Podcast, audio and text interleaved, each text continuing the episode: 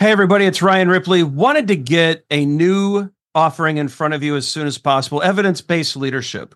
And so, as you all know, Todd Miller, myself, and Will Seeley, we're big on evidence based management. We want to apply it to the leadership space. We all know that modern managers face complex challenges every day. You're juggling a lot of needs your direct reports, your stakeholders, your customers, they all need constant attention. What we want to do is help you manage that. We want you to use information and data to make good decisions around all of these areas so that we're delivering the right thing at the right time for the right customer. And we know that we're doing that because we're using data and evidence to validate all the things that we're doing. And not only that, we're not just looking at value, but we're looking at our capabilities as an organization. Can we deliver on time? Can we innovate effectively? Do we have too much tech debt? Do we have too many things in process? Are we unable to deliver when the market demands that we do? We look at all of these things with evidence based management. We merge that into a leadership uh, mindset and lens, and we enable you to make new and better decisions repeatedly based off of the data that you're collecting within your organization. It's exciting stuff. We hope you can join us. Visit agileforhumans.com forward slash EBL course. Join us in one of these offerings. We think you're going to love it. Hope you can join us. Use Agile for Humans, the number four to take another 15% off of this course. And uh, we can't wait to see you there.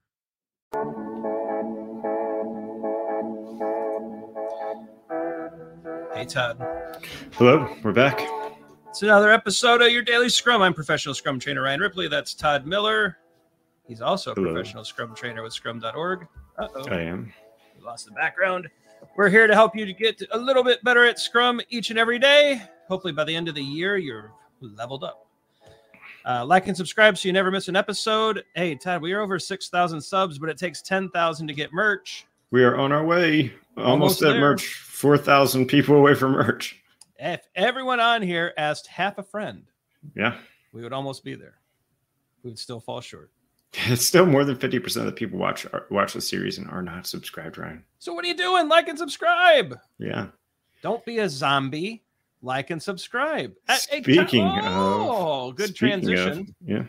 Todd, what are the signs of uh, zombie scrum? Yeah, I think we both are holding our, our book, our good friends from over on the other side of the pond, as they say.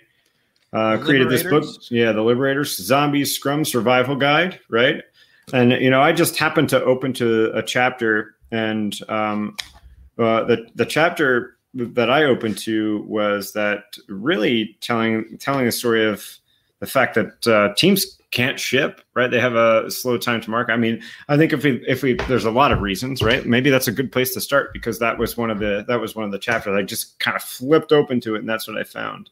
And there's a lot of reasons why teams can't ship, right? Uh, it could be the architecture slowing them down. It could be organizational processes that are preventing them from delivering. Um, it could be that their quality is not good enough, or maybe they're using some other kind of anti pattern like a testing sprint or something like that. But the reality is, one of the one of the things uh, that is in this book that I think is a really good sense making um, tool. Right, it's all about part part three, which is ship it fast. Right, if you're not shipping, if you're not delivering, and you're not delivering with any kind of quality, you could have a bunch of zombies walking around trying to bite people, Ryan. Not good not a healthy environment. Mm-hmm. Um, and so I, I, like the idea of um, the side, the, you know, the signs of zombie scrum. Not shipping is certainly one of them. The mm-hmm. inability to ship quickly is another one. Um, I also think um, something else that is interesting is a lack of the scrum values.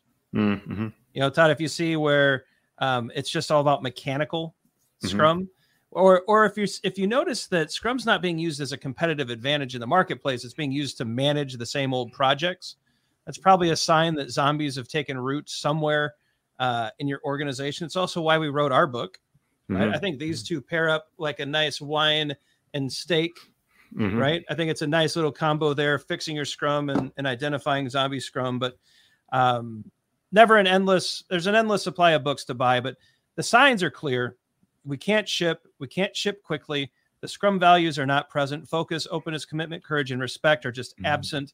Uh, we're spending more time in Gantt charts than we are in sprint review. Mm-hmm.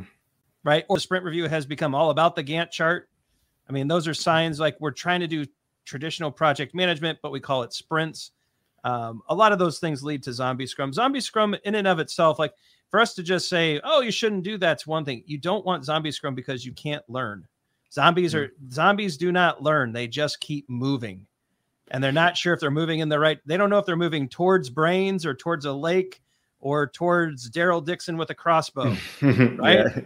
That's a good uh, Walking Dead reference. I, mean, I, I, was just thinking about that too, like this horde just kind of mindlessly walking around, um, and I can't help but think that another uh, another reason uh, is rooted in um, a lack of empirical like action. You know, we talk about how maybe maybe you're inspecting your product or your process but you're not changing. You're not you're not you're not adapting based off of what you're sensing. I've run into a lot of teams and a lot of organizations quite frankly that um, just don't want to change right? And so it'll be all the signs are there all the everything but um, but uh, but we've been in business for 100 years right? And so this failure to adapt i think is is a, is an indicator of zombie scrum. So look zombies are dead. Your scrum practices shouldn't be. Yeah. Right? Mm-hmm. so liven them up uh, move things around shift around. But ultimately zombies are not a learning type of creature. Yeah. And the only way we learn in scrum is by shipping and closing the feedback loop. Start there work backwards. Why can't we ship? Fix those problems, get out of Scrum, get out of this zombie Scrum, fix your Scrum, get out of zombie Scrum. Do it.